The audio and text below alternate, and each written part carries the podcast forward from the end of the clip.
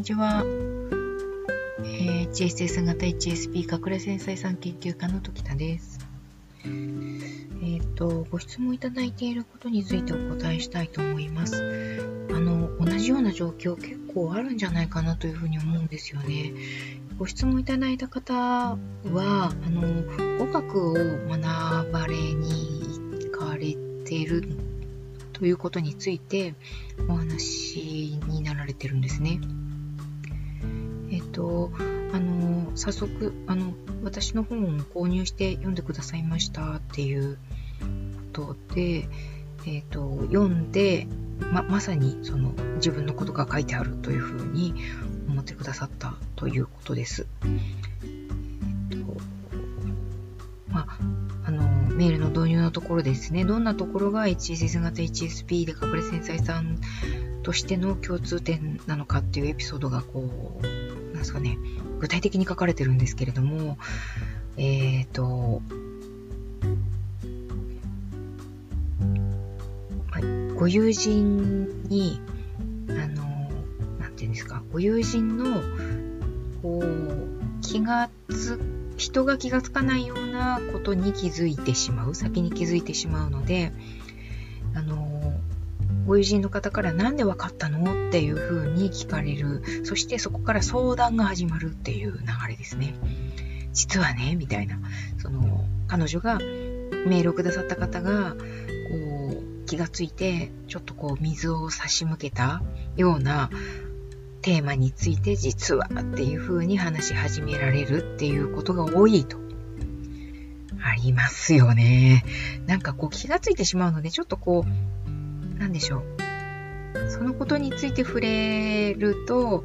まあ、あの、相手の方がそのことをとうとうと話し始めるというような形かなというふうに思います。で、まあ、話を始められると、これ話したのあなたが初めてなのよっていうふうに何度も言われた経験がありと。うん、気がついちゃうのでね、そういうふうに、あの、ま、ま、またその、コミュニケーション上手なんじゃないかと思うんですよね。このメールくださった方がね。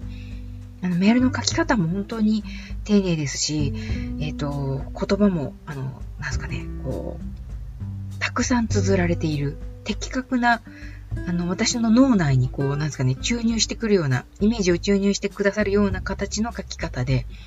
書いてくださっているので、非常に具体的にわかりやすく、あの、読み取ることができます。なので、あの、占い師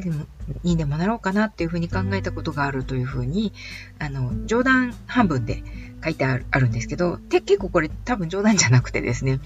あの、思ったことあるんじゃないかなというふうに思います。ただ、あの、えっと、向いているかどうかということと好きかどうかっていうことは、やっぱり違うと思うので、あの、向いてるっていうふうに言われたことでも、まあ、好きじゃなければ、そんな、あの、えっ、ー、とや、やらなくてもいいんじゃないかなというふうには思いますし、まあ、でも、もし占い師とかですね、なんかこう、直感でやってるみたいなことが、あの何らかの、えっ、ー、と、役に立つようなことにつながるようであれば、やった、や、やっても、あの的確ですし、えー、すぐに行列のできる人になるんじゃないかなというふうに思います。まあなんかすごい、えっ、ー、と、責任のない話で、えっ、ー、と、やったらいいんじゃないかなっていう話になってますけど、まあ、何でもやってみると、その、必ずその先に何かが出てきて、あの、やろうか、続けようか、まあ、あの、やめようかっていうことに、あの、選択を迫られることになるかと思うんですけれども、その時にまた改めてですね、あの、考えればいいのかなというふうに思います。とりあえず試してみるっていうのがいいんじゃないかなと思うんですけどね。とはいえ、この方はまあ、占い師にでもなるっていうような話は本当に、あの、冗談のつもりでおっしゃられてるようなので、これは、あの、このテーマについてはここで、えっと、一旦終わりにしますけれども、その方のご相談の中身ですね、まあ、ある語学を習いに行っていて、えー、そこの場でですね、まあ、最初は、あの、その語学ができなかった、フランス語だ、みたいなんですけど、フランス語ができなかったので、特に誰も、あの、自分に注目する人もいなかったんだけれども、あの、何かをし始めるとちょっと楽しくなって頑張っちゃったりとかする傾向があると思うんですよね。で、もうちょっと喋れたり、ちょっとあの聞こえたりとかすると、えー、面白いっていう風にすごいこう自分の中で盛り上がっていって、その盛り上がっていくのに合わせて、その勉強時間が増えていったりとかすると、さらに面白くなってしまって、どんどんこう、なんかね、貪欲に新しく、なんかこれは読めるかどうか試してみたりとかして、こう広がっていく時期がありますよね。私もまさにそういうこう、うまく転がるように自分、自分のそのペースをうまく転がるように持っていくっていうようなことを、こう、やれる時もありますし、それがうまく噛み合っていくと、そのクラスなり、えー、その学んでいることに自信がつくところまで、割と短期間に集中的に行くことがあるなというふうに感じます。あ全くそういうふうにならない慣れ事とかもありますけどね。で、えっ、ー、と、ご相談いただいているこのメールの方は、そうなったんだそうです。そしたら、あの、もともとそのクラスで、えー、女王様的な立場にいる方がいらっしゃったようです。で、その方、エッチさんっていう風に書かれてるんですけど、センターポジションですね。そのポジションの方から、えー、まあ、なんでしょう。疎ましがられ始めたみたいです。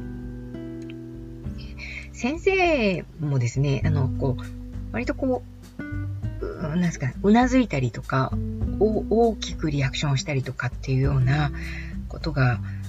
あの、隠れ先生さんにはすごくこう板についてる場合が多いので、そうなると先生の反応も良かったりとか、先生に受けが良かったりとか、先生が目をかけてくださったりっていうようなことも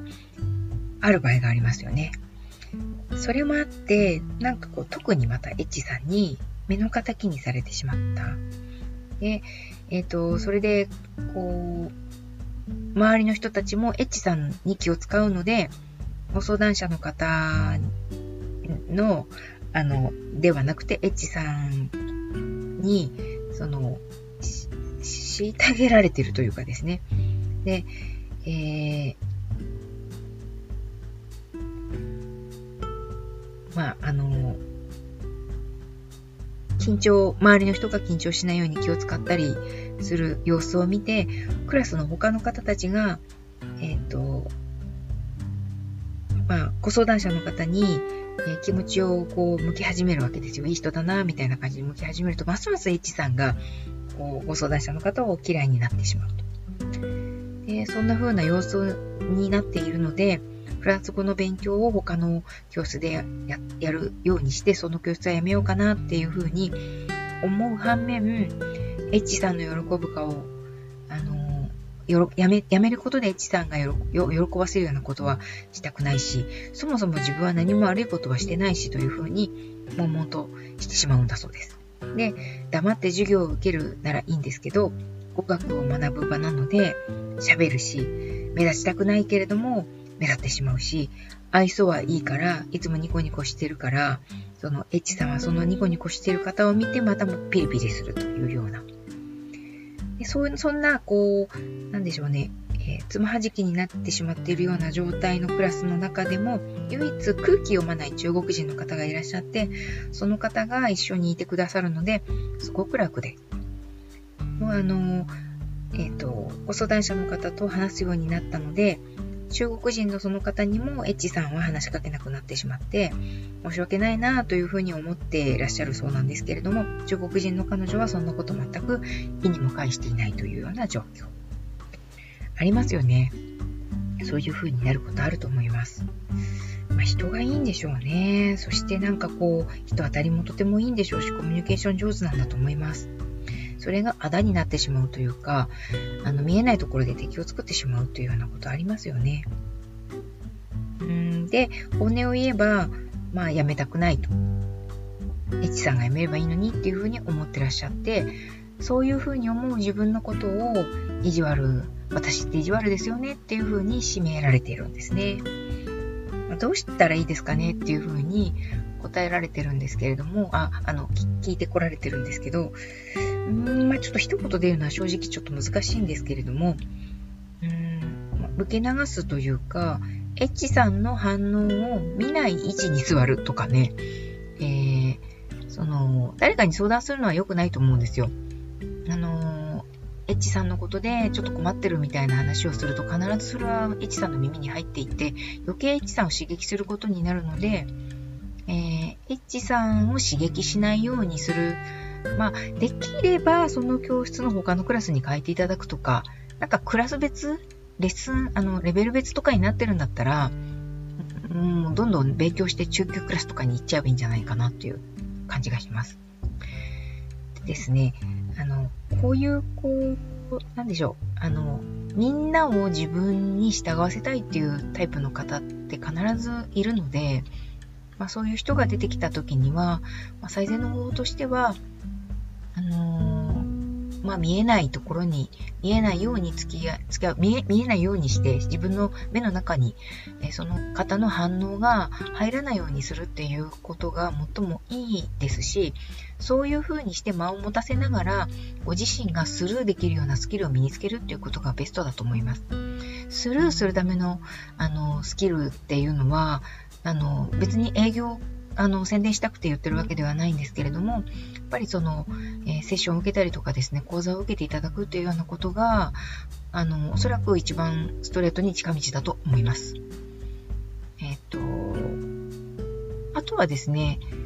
えっ、と、ジョーさんという方が書かれている本があって、前なんて言ったか JOE っていう、